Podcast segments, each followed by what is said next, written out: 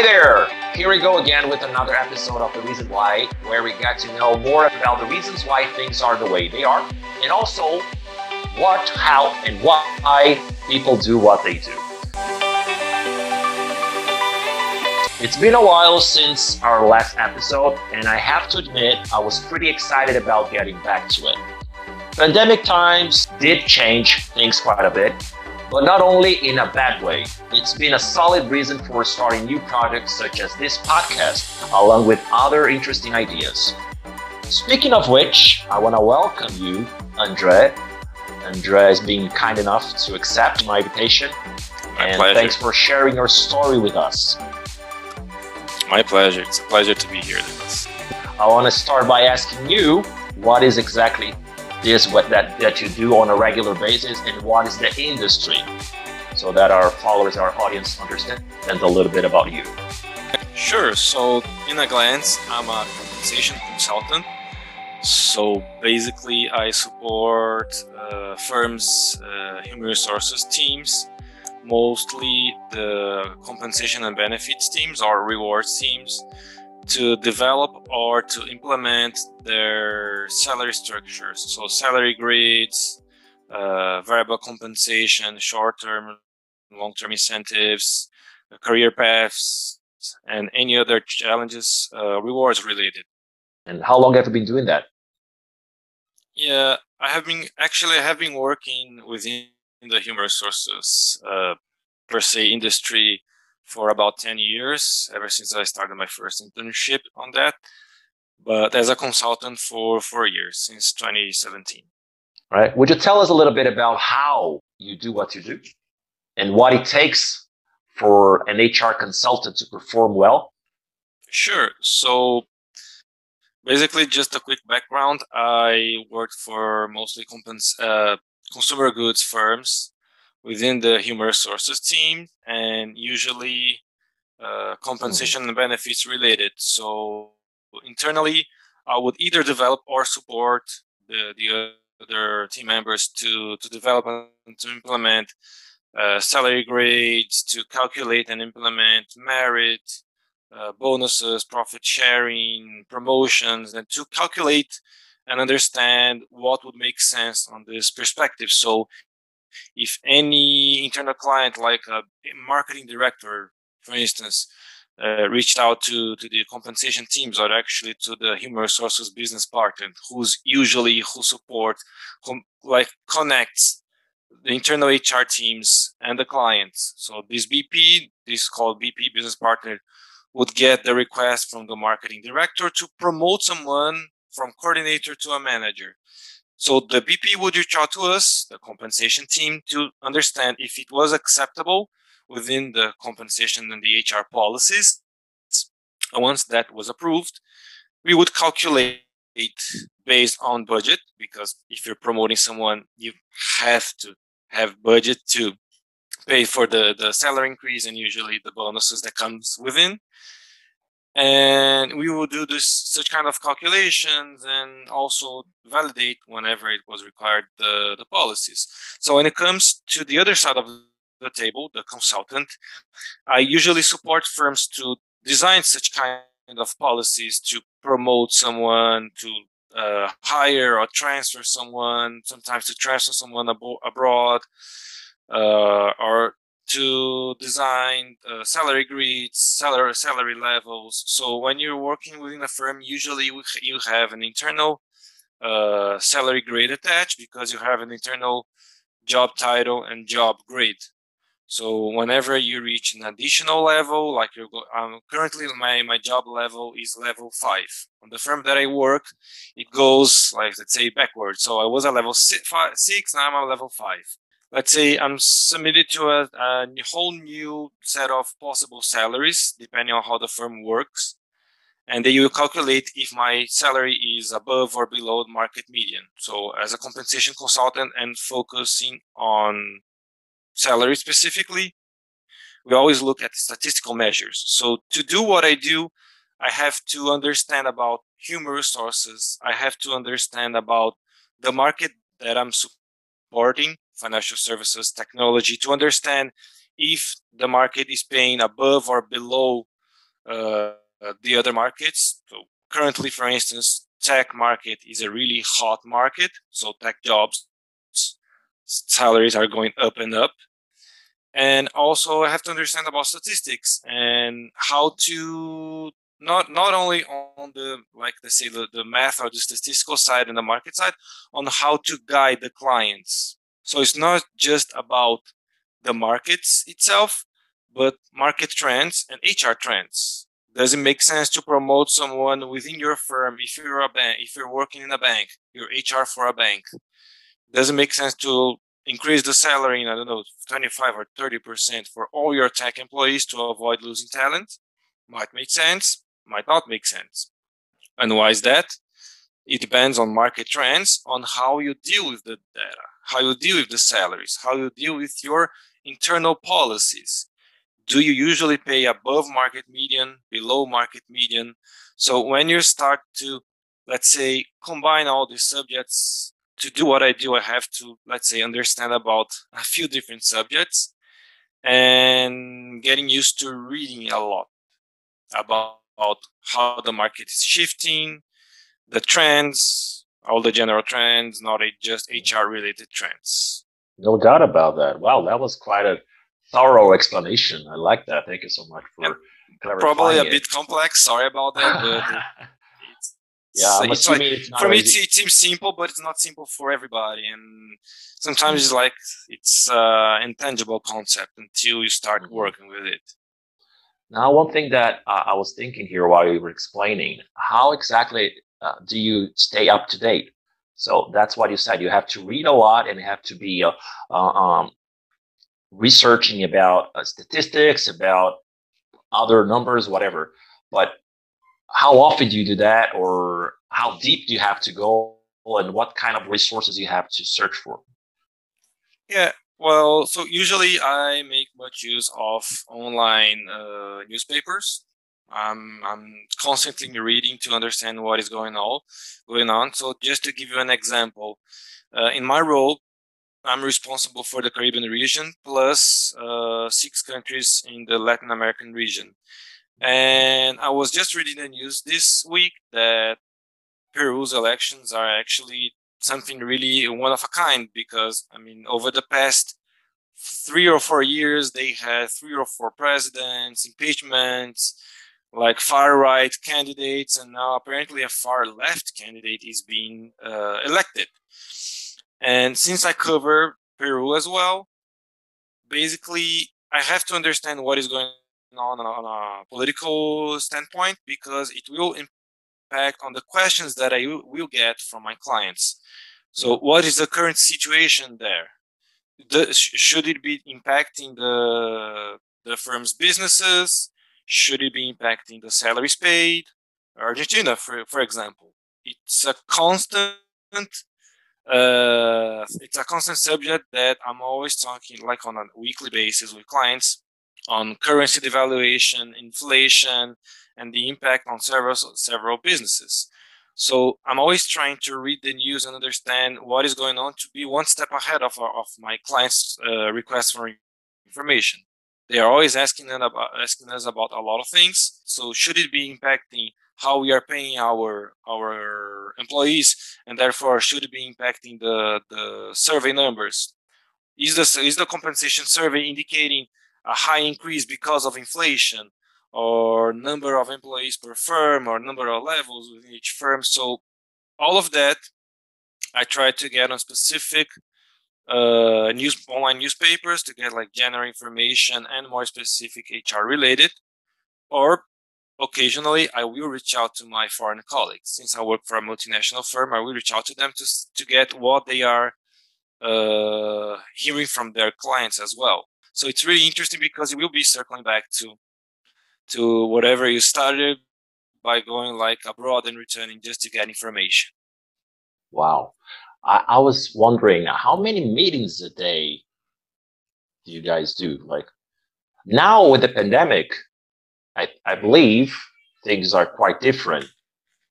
Uh, maybe you're doing more meetings than before, or it's it's not really the case. Uh, Actually, yes, it is the case that I'm. Well, actually, the case is I'm having more meetings now, but also because I I have a new role, so my role is increased, and by that it seems that it's automatic that I got like new clients to support or new requests, therefore new meetings. But I have the impression that I am joining new meetings, mostly internal meetings, actually. But yes, a lot of a lot of meetings with uh, new clients or current clients asking for new information. So the whole pandemic impacted a lot of firms worldwide, and mm-hmm. HR was one of the one of the departments that suffered a lot because they had to implement a lot of policies on work from home, what kind of benefit you would would uh, get, uh, any like hardship allowance, any specific allowance because you're working from home. So the clients are all, all, always have been not not let's say recently, but during 2020 they have been reaching out to us. They reach out to us a lot to ask about what other firms were doing. So that's one of the things about being a compensation consultant. Mm-hmm. I'm like a point of reference for firms to ask what other firms are doing. They, they usually ask, "Oh, what the market is doing," but uh, for instance, I support the financial services firm, the financial industry, and they always ask information for specific players. So it's, uh, I mean, it, it, it, it's been busy. Been quite busy, I can tell. Huh? as I mentioned, I covered the Caribbean region, and it's more than 20 islands covered.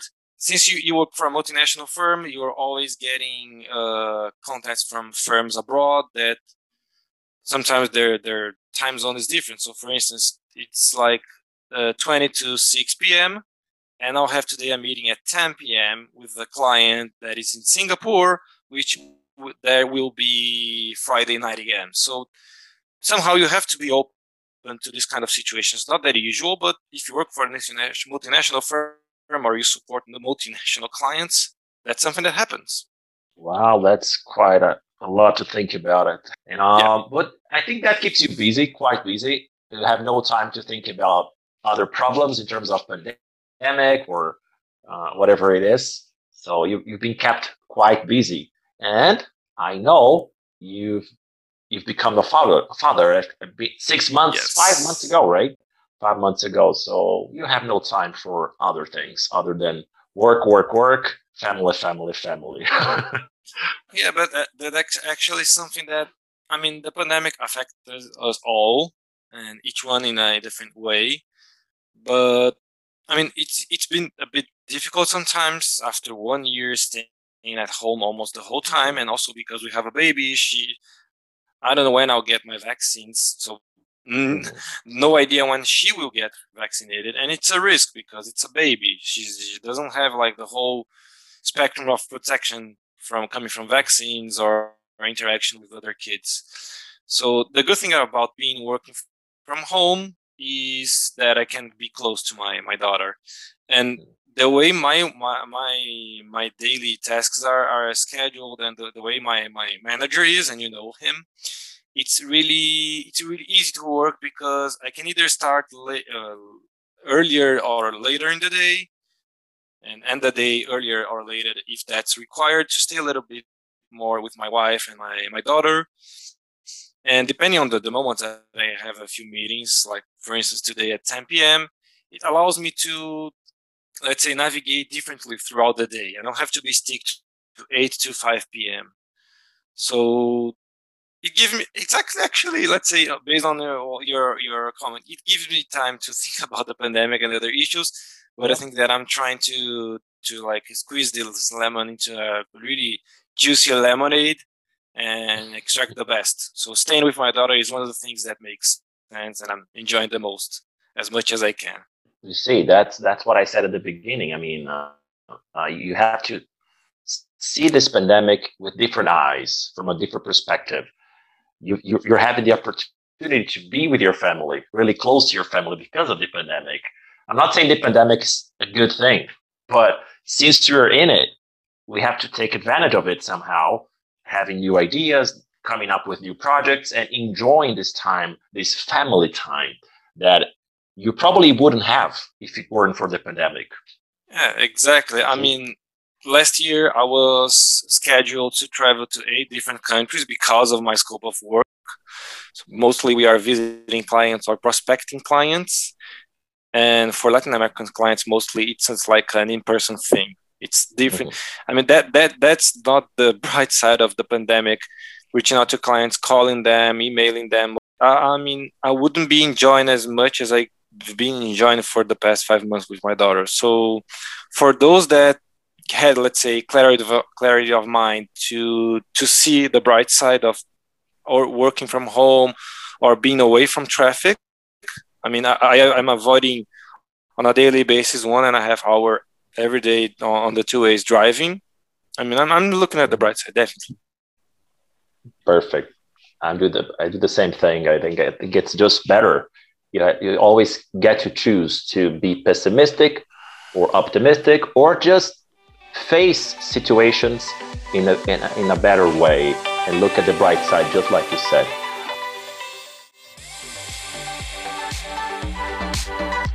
Finally, it's time to find out the reason why you do what you do. So, I don't know if you ever thought about that before, but if you haven't, no worries. This should be a good opportunity to do so.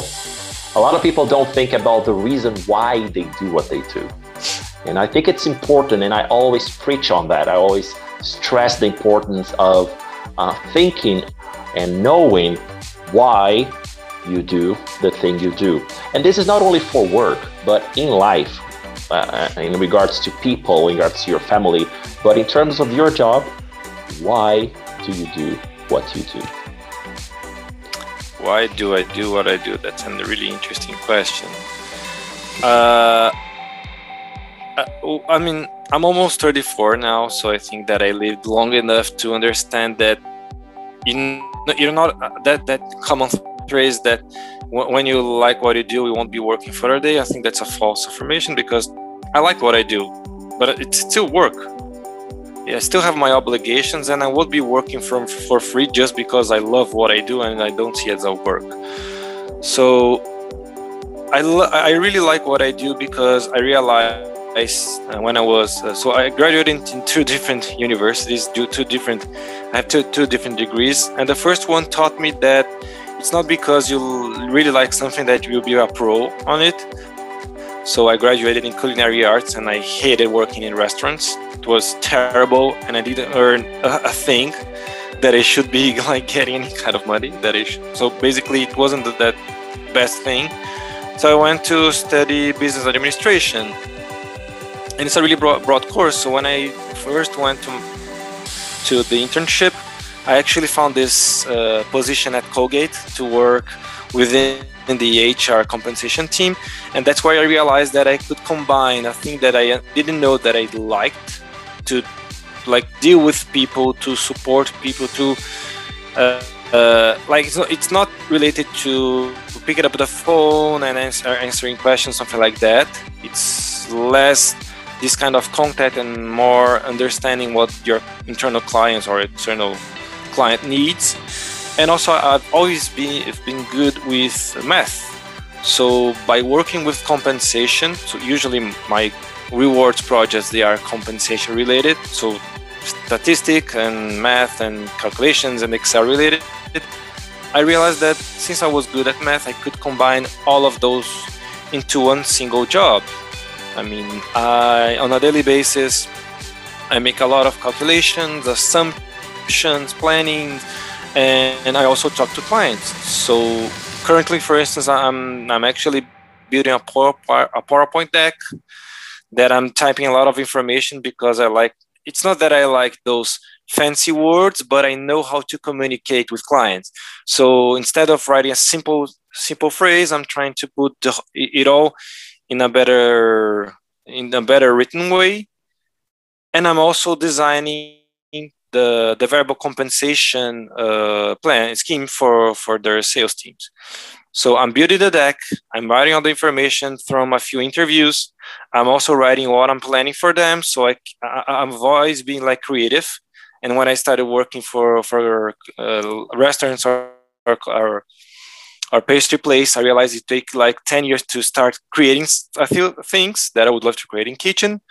But when it, when it comes to like compensation and other, other projects, I can be creative as well, obviously related to compensation and reward procs, uh, uh, practices, but I can be creative looking at their, their, their requirements.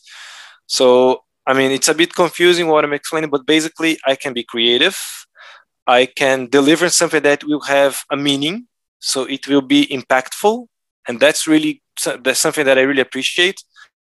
The client will will make good use of it, and it should be a positive thing.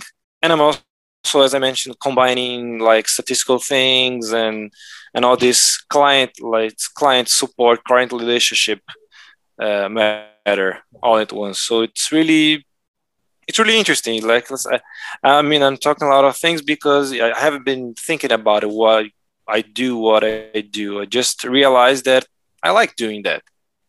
It doesn't mean that I won't go back to HR within a firm, but currently I really like what I do, being on like per se on that side of the table.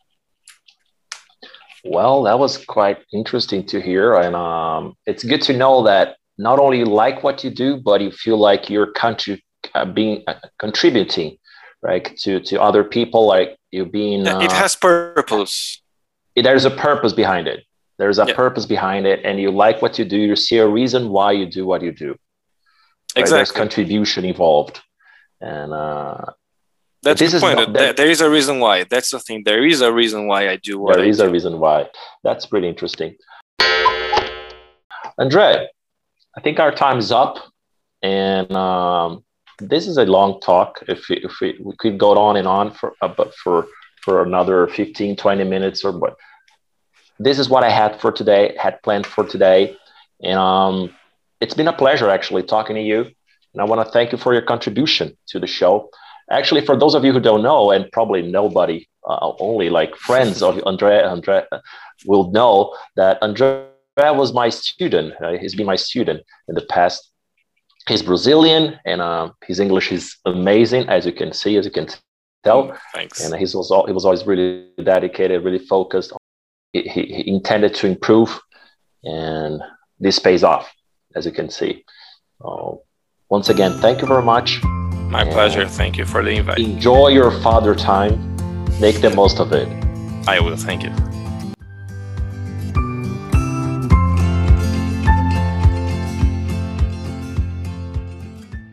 And with that, I'll wrap things up. I really hope this talk has helped you learn more about the HR industry, as well as the reason why Andre does what he does. I invite you to think about your reason to do what you do. And if you don't know it yet, take some time to reflect on it. Believe me when I say that we perform much better and effectively when we know not only what, but why we do the things we do. I'm Douglas Oliveira, and I'll see you next time. Bye for now.